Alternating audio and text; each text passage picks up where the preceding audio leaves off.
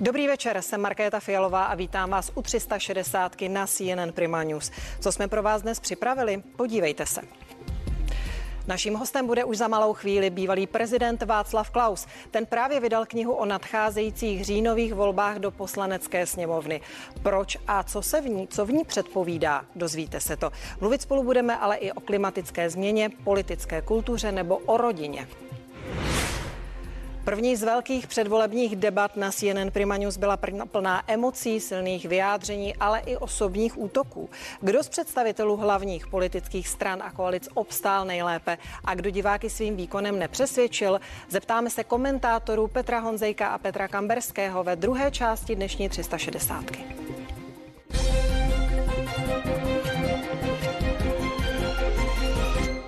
A já teď už ve studiu vítám bývalého prezidenta České republiky Václava Klauze. Dobrý večer, pane profesore. Dobrý večer. Pane prezidente, já vám děkuji, že jste k nám vážil cestu. Mě zaujalo, že jste vybrali fotku, že se koukám na hodinky zrovna. Tady jako tu úvodní. To, Předpokládali jsme, že budete to vypadám tak, tak netrpělivě, nebo co? Pojďme k tématu. Vy jste eh, jak jsem říkala, vydal novou knihu Volby 21 a to hlavní moto té knihy je, že říjnové volby žádnou radikální změnu k lepšímu přinést nemohou. Řekněte mi, co byste tedy vy osobně považoval za nejlepší výsledek těch voleb? Tak, eh, tak zaprvé vy říkáte, já jsem vydal knihu, my jsme vydali ano. knihu, abych své kolegy, které považuji za významné podílníky na, na, na této stručné knížce, kolegu Weigla, jak Klastrička Šebestu, abych jim nebral jejich význam. To je první věc, kterou bych řekl. My jsme nechtěli, nech, my, my jsme nechtěli navrhovat a říkat volte toho, nevolte toho a nevolte toho proto nebo pro co jiné. A my jsme se spíš zamysleli nad tím, eh, o čem by ty volby být měly a o čem se nám zdá, že nebudou a proč je to škoda a tak dále a tak dále. My máme opravdu strach, že ty volby se, neboli ty politické strany, které v nich budou soutěžit, se vychytrale a rafinovaně budou vyhýbat těm vážným problémům naší současnosti a budou hrát takové zástupné, falešné, vedlejší, marginální hry. K tomu se určitě vrátíme, ale já s dovolením zopakuju tu otázku. Co byste tedy považoval za úspěch těchto voleb? Kdyby dopadly jak? Ne, to dopadlo by, dopadlo, to nemám, žádnou odpověď na to nemám. To, to já myslím, že naopak, jestli něco říkáme v této, v této práci, v této studii, tak říkáme, mm, ty volby pravděpodobně vůbec nic nepřinesou a vůbec nic nezmění. To nemyslím, že si nepřesednou pán X na, na, křeslo pana Y, anebo že nepřijde nový pan Z. To určitě se stane a tam ta místa se proházejí a tak dále. Jde o to a my spochybňujeme nebo klademe si otázku, jestli to se dotkne podstatných věcí naší současnosti. A proto se taky snažím, samozřejmě to vyžaduje, abychom se domluvili na tom, co je a co není podstatné. Že a, a my máme pocit, že ty podstatné věci jsou opravdu eh, ne naše malé souboje antibabiš, antizeman nebo, nebo kdo je útočnější proti Rusku nebo Číně nebo takovéhle, takovéhle věci. My myslíme, že dneska jde o naprosto zásadní dějné křižovatce eh, našeho západního světa, a je, kterou mimochodem potrhl to, že jsme na té křižovatce a že to je kvalitativní změna, potrhly události posledních dvou týdnů v Afganistánu, ale samozřejmě to jsme psali netuše, že se něco takového stane. Čili my si myslíme, že, že hrozí zvrat našeho, našeho světa, našeho systému. A když tedy říkáte, že uh, ty strany podle vás se jste to řekl, úmyslně vyhýbají těm uh, zásadním otázkám, které vy vidíte. Ano. Proč to podle vás dělají? Je zatím neschopnost mysl... nebo opravdu zlý úmysl? Ne, tak jedna věc je, že, že zůstávají vědomně na povrchu to, je, to, není, to nemusí být zlý úmysl. A to je prostě... se tím podle vás voličům? No já mám strach, že ten volič by chtěl vypointovat tu debatu. Ten volič by chtěl nastolit ostré otázky a ten volič by chtěl, aby ty politické strany se vymezily. Já tam v tom svém příspěvku mám dokonce takovým jiným písmem psaným, eh, co si myslím, že budou zásadní témata, co jsou zásadní témata té současnosti a myslím si, že, že ty volby budou kolem nich, mimo nich a podobně. Já se určitě na ty podle vás zásadní témata zeptám, ale jenom mi řekněte, eh, třeba včera, ta naše velká první předvolební debata tady na CNN Prima News eh, měla jako monotéma, první téma COVID. Eh, myslíte si, že to je téma, které lidi nezajímá? A teď myslím COVID jako připravenost budoucích vládnoucích politiků včas reagovat na případnou další vlnu? No, já jsem přiznám, že jsem se nedíval na tu vaši, vaši Ale debatu. to téma. No ne, téma je pro mě naprosto zásadní, protože tématem je na straně jedné podle mého COVID, ale ještě víc je co COVID ze společností udělal, co si dovolili dělat orgány států naše a celého světa, jak se zásadně změnilo paradigma celého našeho uvažování, jak prostě hodnoty, které doteďka byly považovány za samozřejmost, zejména spojenou, spojené se svobodou nejrůznějšího druhu, se lehce hodili, hodili v té covidové éře stranou. Takže naopak, já mám strach, že tohle ty politické strany dobře vědí a oni vědí, že to je riskantní a že se snadno řekne výrok, když někdo vážně analyzuje nejupřímněji analyzuje, takže to bude druhý den označeno za cynismus a že, že se vyměňují počty mrtvých za něco takového. Tak já mám strach, že ty politici se tomu budou vyhýbat a budou, budou prostě pokračovat v tom, co se u nás dělo v posledních dvou letech, že vůbec nebyla žádná vláda a opozice, že ta opozice nebyla, nebyla skutečným tvůrcem nějakého alternativního postupu a plánu, co s tím covidem dělat. Ty se vezli všichni pohromadě a, a z toho nikdo nevybočí, podle mého názoru. Bude tedy... se bát. A co tedy podle vás by se v těchto volbách, respektive před nimi, eh, mělo řešit a neřeší se? Tak řekla jste, sama jste nabídla otázku covidu. Při, zvol, ty strany by měly přijít s racionální strategií, která samozřejmě není stejná dnes v září 2021, jako byla v prvních dnech v březnu 2020. Prostě my jsme v naprosto jiné situaci. Já jsem mluvil s jedním významným panem profesorem profesorem medicíny. Dneska odpoledne v našem institutu několik hodin a on říkal, no, oni vůbec neberou v úvahu, že my nejsme, my nejsme panenská společnost, panenská plocha pro další šíření covidu. My už jsme opravdu zásadním způsobem promořeni, což vyžaduje absolutně jiné jednání. A on říkal hezký příklad, mě lyžaře zaujal, on říkal, no prostě eh, ten sníh už je uježděný. Máte pocit, že tohle v těch programech ty strany nemají? Ne, my jestli jsme se na ty programy dívali, tak tam vážná slova nejsou. To je povrchní hodnocení. Já myslím, že je třeba zásadně říct, že celá koncepce reakce na COVID byla milná naše i západního, západního světa. A teď se ale dostáváme do úplně jiné situace, kdy ta míra promoření u nás je strašlivě velká a už skoro nemá kdo, kdo by onemocněl a proto teda ne náhodou všichni jsou smutní ty nakupovači vakcín, že ty vakcíny hníjí nebo, nebo hrozí, že se, hrozí, že se skazí. Prostě já myslím, že teď je, ale to už mělo být od začátku, prostě výrazně pokusit se léčit nemocné a několik a priorně izolovat nemocné od jiných a tak dále. Asi v tomhle světě já bych viděl zásadní, zásadní otázky. A, a z těch dalších témat, které vy zmiňujete, uh, zaujala mě dvě pokud já můžu nabídnout. Určitě. Váš eh, velmi vyhraněný postoj k takzvanému Green Dealu, neboli Evropské zelené dohodě, podle vás je, a teď cituji, extremistickým produktem, který bude mít dopad na životní úroveň a blahobyt našich občanů. Bude podle vás ten dopad skutečně citelný? Slovo citelný mě vybízíte a skoro bych eh, mohl říct, že mě schválně nahráváte, abych řekl, slovo citelný je anglicky hezké slovo understatement. To je prostě eh, nevyjádření skutečného stavu věci. Prvně prvně v dějinách lidstva se vládnoucí vrstvy a jejich našeptávači v těch intelektuálních, v tom intelektuálním podhoubí všech těch takzvaných expertů a odborníků, prvně v historii procesují kroku, kroky, které mají postavení občanů a jejich materiální blahobyt a svobodu prostě zhoršit. V minulosti to nikdo nedělal. V minulosti aspoň lhali, že bude lepší za pár let, že bude, že budou jejich děti se mít lépe, že já nevím, kdo se bude mít lépe prvně teď oni jasně říkají, že my vás chceme trestat, musíme to vědomě zhoršit. To je věc, který, kterou ty voliči by prostě neměli těm politickým stranám odpouštět a já také doufám, že nebudou. Když připustíme, že přírodní zdroje nejsou bezedné, jde to bez omezení blahobytu?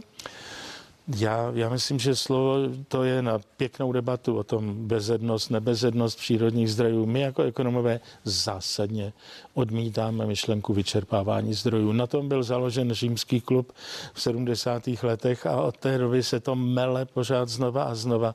Prostě my víme, eh, já rád tu jednoho slavného amerického ekonoma, který napsal, napsal knihu, když jde o ty zdroje, resources, on napsal knihu s názvem The Ultimate Resource, konečný nebo rozhodující zdroj. No a celá ta kniha o to je o tom, že tím rozhodujícím zdrojem je člověk a jeho rozum a jeho schopnost reagovat, jeho schopnost vymýšlet nové věci, inovovat a tak dále.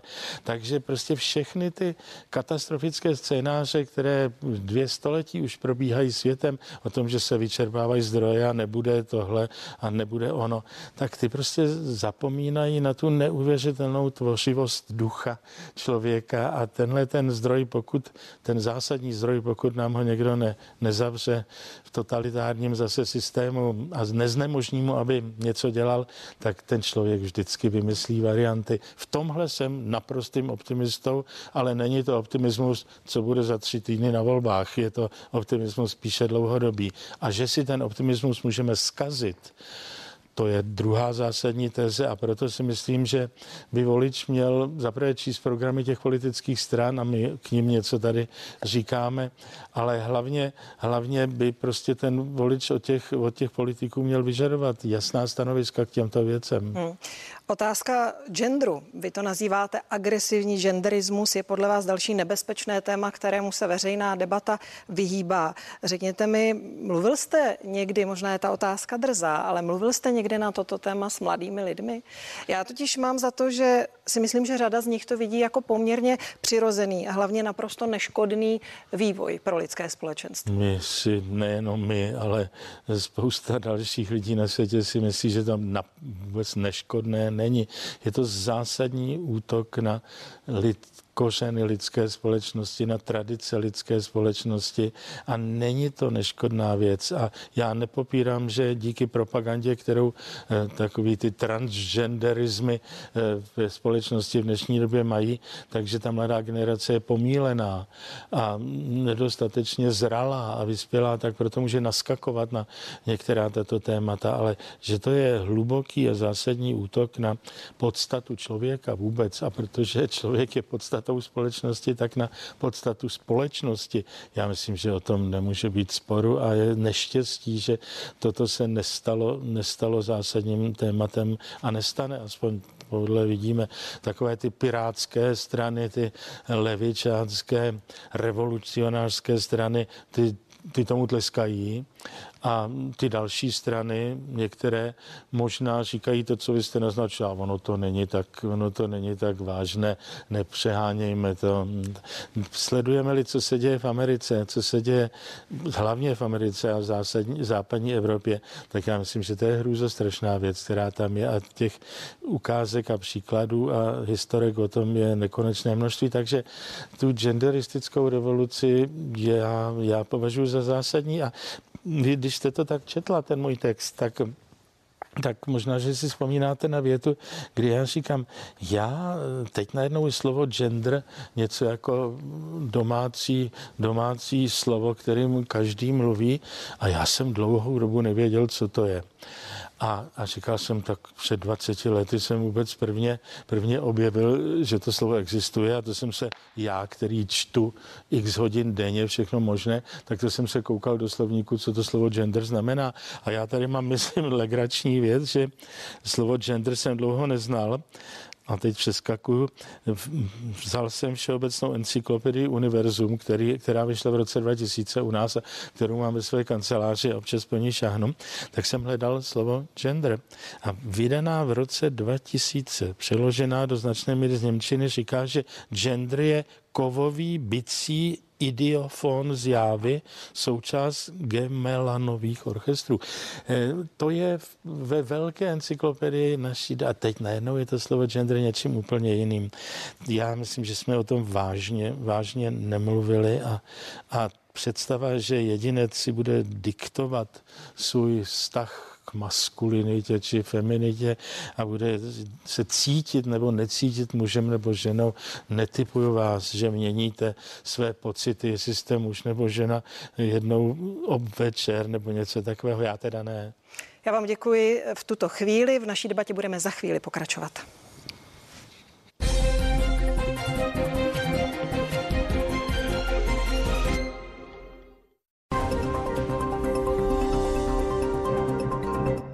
Užij si život. Bez budíků. Bez jízdenek. Bez spěchu. Bez vstupenek. Bez signálu. Nahoře bez. Bez přeslazených limonád. Bez konzervantů, bez umělých přísad. Pirelády. Chuť bezchybných zážitků. Kauflandu již od středy Super Kauf. Tento týden jogurt Florian za 7,90. Ovesná kaše Mko z Kaufland Card jen za 24,90 a BC závěs brev jen za 64,90. Kaufland. Co je to? Ne ten zápas. Tohle. Možná si řeknete, Visa jsou platební karty. Ale víte co? To logo, které vidíte všude, znamená mnohem, mnohem víc. Visa je síť možností. Pomáhá lidem posílat peníze odsud sem. Pomáhá tomuhle obchodníkovi prodávat džíny online až z téhle hory. Je to jak kouzlo, které spojuje prakticky každého se všemi ostatními. Stejně jako ranní káva nastartuje váš den, dokáže Visa nastartovat nové podnikání. Dokáže spojovat všechny a všude. Všude, kde potřebujete být, kde toužíte být, kde musíte být. Je to klíč k tomu, kým chcete být. Visa otevírá dveře po celém světě, aby se na tomhle příběhu mohl podílet každý z nás. Seznamte se. Visa. Síť možností pro každého. Týden v Kauflandu potěšíme i Patrika. Nejenom pro něj jsme ve spolupráci s Leko připravili dušenou šunku nejvyšší jakosti za 16,90. Kaufland. Vaše děti jsou pro vás všechno. Chcete, aby rozvíjeli svou fantazii a skvěle se u toho bavili. A tak jako vy, pečujeme o děti i my. Vysoce kvalitní, testovaná netoxická modelína. Play-Doh. Rodiče nám důvěřují již více než 60 let.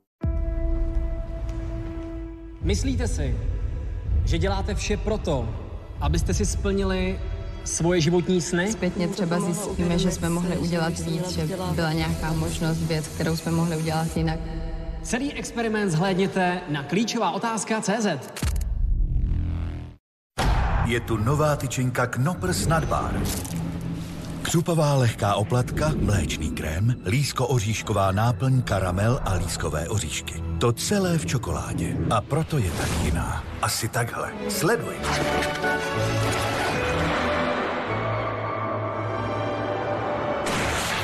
Knoppers Nadbar. Tyčinka jako žádná jiná.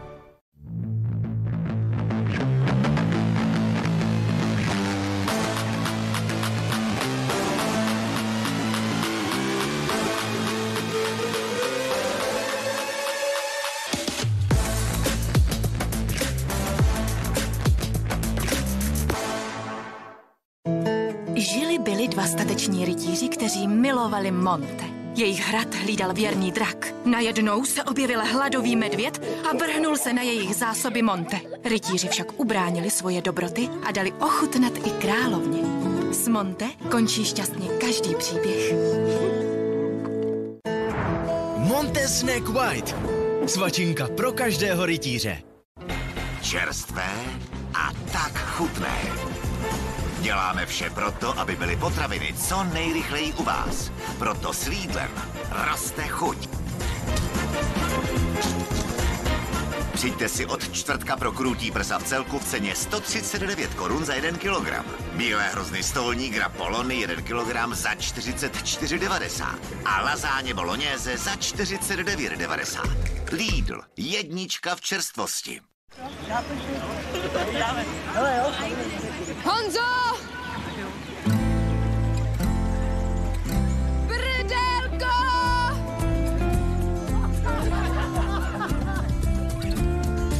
Děkuju.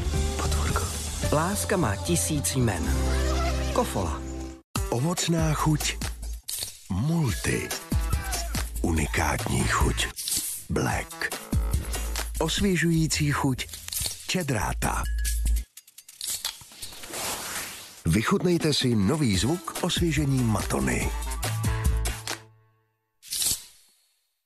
Pořiďte si vůz ze široké nabídky Louda Auto do konce října a vyhrajte VIP vstupenky na fotbal, program s hokejovou Spartou nebo jízdu s mistrem Evropy v rally a mnoho dalších exkluzivních zážitků. Zastavte se u nás nebo vybírejte ze stovek vozů skladem na louda.cz.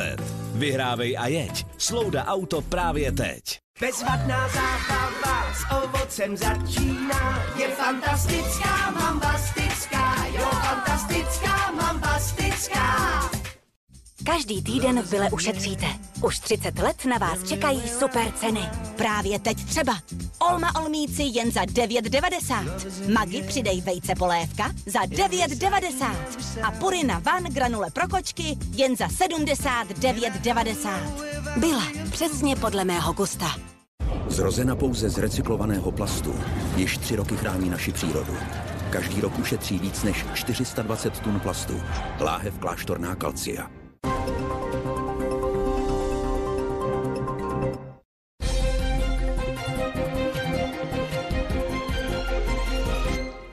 Díky, že jste s námi ve studiu. Je stále se mnou eh, bývalý prezident Václav Klaus.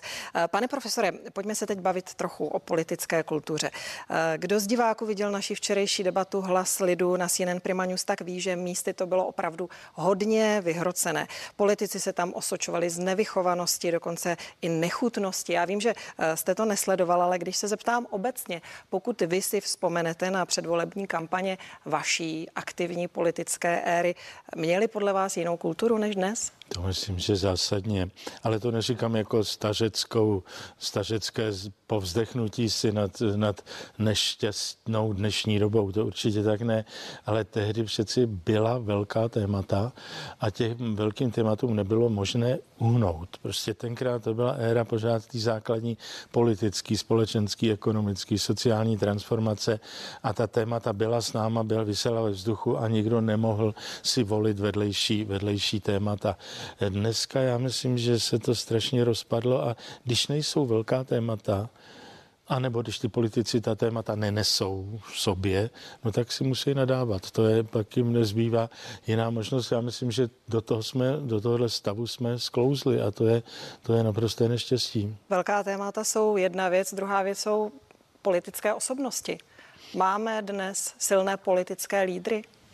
No a to je, já myslím, že právě no to je taková docela moje, vy řeknete odbočka, ale já bych řekl, že vážná odpověď. Nejsou-li velká témata, nemohou být velké politické osobnosti, protože ta témata přináší ty osobnosti. Jak každý říká, po válce byly Churchillové a tihle a oni. Ano, že to bylo obří téma, kde ten politik se musel zásadním způsobem vymezit a říci prostě postavit se někam do centra a a aby nechat ty reflektory, aby na něj svítili a on, on prostě se nebál říct si svůj názor.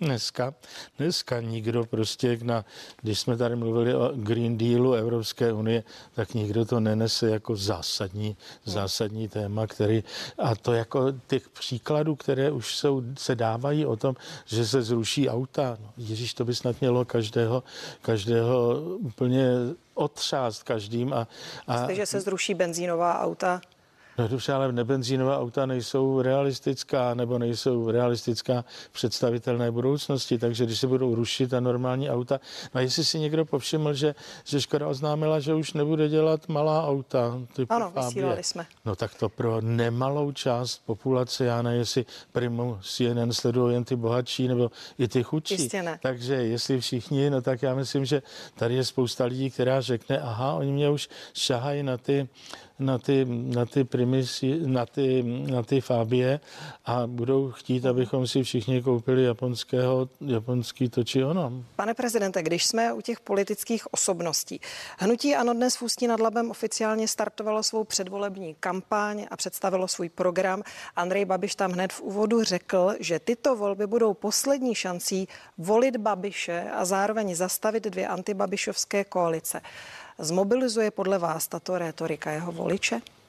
Poslední šance že, volit Babiše. Že, že Babiš musí mít pocit, že po už osmi letech eh, v politi, na špičce politiky, eh, jednou jako ministr financí a po druhé jako předseda vlády, že, že už je trošku okoukaný a, a že už taky mu neubývá let a že už eh, let, kdo ho víc a víc nechce, takže řekne to, že, jsou, že to jsou poslední pro něj šance vstoupit vážně do hry a do nějaké významné funkce. Já myslím, že to je racionální soud, který podle mého názoru nad ním není nic, na něm není nic špatného.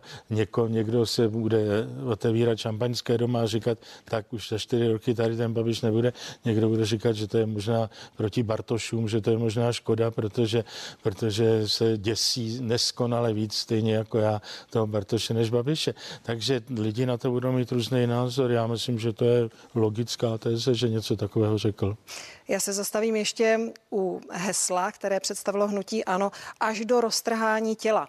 Bude se za vás rvát až do roztrhání těla. Tak to expresivní výraz, eh, co vám říká?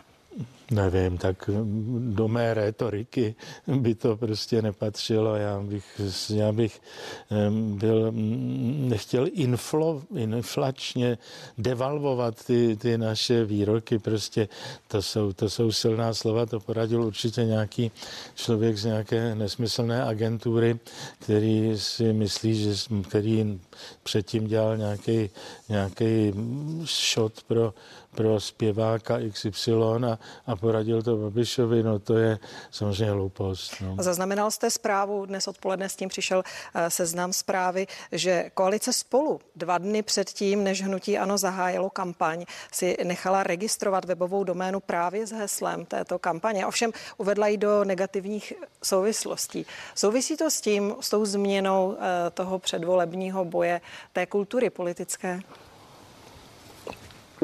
Já nevím, já, já jsem tady někde, někde napsal, že tady ta knížka není kuchařkou, která by řekla, přisypte tohle, uberte ono.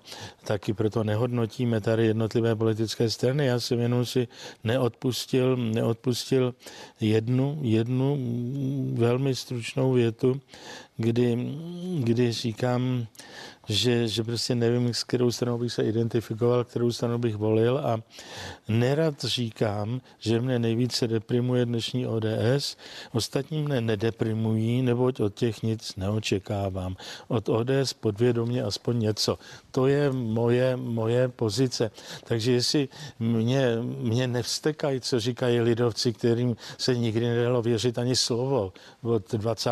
let, kdy byli s výjimkou dvou vlád nepřetržitě za těch sto let ve vládách a byli s každým, každým na naší politické scéně, tak jako od lidovců já nečekám opravdu nic a když si vidím jejich hlavní představitele, tak nemám, co bych komentoval. Mě to, ne, to mě netrápí. Mě trápí, že ta ODS témata měla, postoje měla a už je prostě nemá a to dnešní vedení ODS tragicky, tragicky zklamalo a, a ty hodnoty, na kterých byla ta ODS založena, totálně znevážili. Takže to mě mrzí. To já musím říct, říct jasně. Já ještě s dovolením obrátím e, naši pozornost zpátky k hnutí ANO a k jeho zahájení kampaně. To využil i premiérův syn Andrej Babiš mladší, aby před novináři promluvil velmi osobně ke svému otci. Nové profi fotky, volební hesla a v košilých šatech a oblecích připravení všichni, kdo v hnutí ano něco znamenají. Tady Andrej Babiš ještě doufal, že vše půjde jako po másle. Českou republiku nedáme a budeme za ní bojovat. Každý den, co budeme v politice. Až do roztrhání těla. Děkuji. Jenže potom mezi něj a novináře vtrhl jeho syn. Tati, ahoj, otec, tady, Andrej mladší, dobrý den. Dobrý den, jsem to já, ahoj otec. Právě jsem vyčel psychologa a mám soudního znalce, který mě vyšetřil. Ako se cítíš? Vidět mě, ako sa cítíš, o co teraz má vidět pred tvárou? Ako sa teraz cítíš? Veríš viac vo veciach mezi nebom a zemí? Myslíš si, že, to, že by som ťa náhodou takto našiel? Ako sa cítiš? Prečo si mi ublížil aj s tým Rusom, s tým Protopopovom? Budem sa brániť a budem bojovať. A robím to nelen za seba, ale aj druhý ľudí okolo mňa. Dneska máš narozeniny, narozeniny jsem naštvaný, ale informace, že jsem psychologicky v pořádku, by měla být nejlepší věc, kterou bys ty mohl slyšet na tvoje narozeniny. Přeji ti hodně štěstí v té kampani a oblbování českého národa, tvojí sekty ano. Majsa. See you again. Ale na dálku, jo, budeš mě vidět v médiích, jo. Majsa, čau. Pane premiére, chcete k tomu něco říct? Já chci tomu jenom říct, že jsem se o svého syna vždycky řádně staral a já myslím, že všichni dobře vědí, co tady je, co se stalo a kdo vlastně zneužívá mojeho syna. Kdo ho zneužívá? Já se k tomu nechci. Mě to mrzí a já myslím, že... Máte pocit, že ho zneužívá politická konkurence? No tak my víme, kdo ho to zneužívá, ale já o tom nechci mluvit. My víme, kdo ho nabízí do médií, na rozhovory a bohužel zneužili jeho, jeho, jeho stav a já ani o tom nechci jako moc mluvit. Já mám čisté svědomí, já jsem se o syna celý život staral a to vám určitě potvrdí jeho matka. A mě to mrzí a nepřeju žádnému rodiči, aby tohle zažil. Omlouvám se za mé rozho- můj rozhorčený projev, ale ten pán si to zaslouží. A už mu nečeká můj otec. Je to váš premiér České republiky a klidně si ho volte, babičky. Výčitky mladého Babiše jeho otci na mobil od začátku natáčel režisér Vít Klusák. Tvrdil, že jde o náhodu a společně přijeli jen proto, že bydlí kousek od sebe. Když opouštěl to setkání s tím psychologem, tak jsme se dohodli, že půjdeme na polévku. Byl bych tady s kamerou, uh, skutečně tady nejsem pracovně, nejsem tady kvůli žádnému natáčení. Kdo vám, nebo skrze koho si domlouváte rozhovory v médiích? Víte, už stačilo, ne? Ne, mě pomáhá, jedna, mě pomáhá jed, jeden člověk, eh, který zná všichni moji eh, blízký kamarády tady a ten, ten, eh, ten, ten menší kruh kolem mě, menší kruh kamarádů. Tak jeden, jedna jediná osoba mi... A kdo to je, prosím? Uh, já to nechci zatím sdílet. Premiér hned po tom, co ho jeho syn konfrontoval, odešel do blízké restaurace. Andrej Babiš mladší opustil místo volební kampaně asi po 20 minutách a předseda vlády odjel zhruba hodinu po něm. Sabina Dračková, CNN Prima News. Pane prezidente, vy jste při tom záznamu mm, kroutil hlavou. To jsem kroutil hlavou. Ježíš, to já jsem považoval za Primu CNN za seriózní, seriózní televizní kanál a tu první větu, která, která tam zazněla, na, na, že na Babišův meeting volební vtrhl jeho syn. Ne, to snad přeci seriózní novinář nemůže vyslovit. Novináři jeho, byli na místě. Ne, jeho syn tam byl vtržen. Jeho syn tam byl vtržen pánem Klusákem a podobnými, podobnými lidmi. Nikdo mě nevysvětlí a neobhájí nikdy žádné vážné diskuzi, že ten hoch tam přišel sám ze své vůle. Ten se stal obětí naprosté manipulace a já myslím, že to snad každý člověk vidí. To je první, to teze, k tomu nemám co říci. Já jsem prvně to viděl. Já nejsem televizní divák, tak jsem to díky vám teď tady viděl prvně a samozřejmě jsem ani neslyšel tu reakci premiéra Babiše, ale eh, já myslím, že byla racionální. A druhou věc, kterou bych chtěl říci, že jestli si někdo, jestli si ten pan, pan takový revolucionář, ten klusák, jestli si opravdu myslí, že tohle to premiéra Babiše poškodí, tak to teda já a myslím, že mý kolegové, kteří napsali tuhle knížku, jsme, jsme přesvědčeni, že takováhle věc, takhle zaranžovaná, skoro si myslím, jestli si ji nezaranžoval sám, protože každý Premiér rozumný... Babiš, myslíte? Ano, protože, ne, já myslím, že ne, říkám, jestli si ji dokonce nezaranžoval sám, že každý myslící člověk ví, že to je nastrčený, narafičený podvod a jestli to Babišovi mělo hlasy ubrat, tak já si myslím, že mu to hlasy přidá, protože lidé, rozumní lidé si řeknou, ne, tak takhle ne, takhle hmm. už tu politiku nedělejme. Ale opakuju, děkuji, že jsem to, že, že jsem to nemohl skoro vydržet tady se na to dívat, ale, ale že jsem to díky tomu aspoň viděl. Řekněte mi, eh, jak obtížná, a teď myslím po té lidské stránce, je situace vrcholného politika, kterému takto mediálně eh, škodí vlastní syn. No tak to je pro něj samozřejmě šťast, neštěstí určitě. Já, já, ne, já jsem s ním nikdy o takové žádné věci nemluvil. Neštěstí a zoufá si z toho určitě. A... Umíte vy sám si představit situaci, kdyby váš syn veřejně vystupoval proti vám? A teď nemyslím jako politický, nechci říct rival, ale řekněme oponent v některých věcech, ale aby skutečně vystupoval proti vám takhle tvrdě. No já za prvé oponent, já myslím, že můj zejména starší syn je oponent Anzich jako par excellence. On prostě polemizuje eh, s každým a totiž i se svým tatínkem samozřejmě.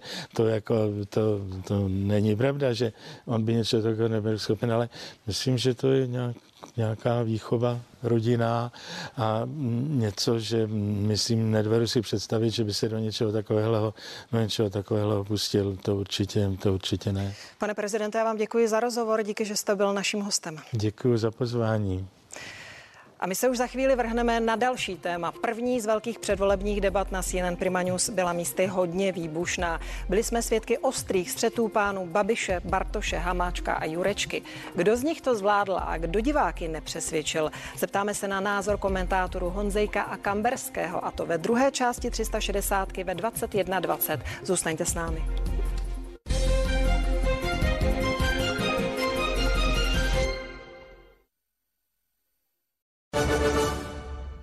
Rodinný lihovár Anton Kápl. Jemné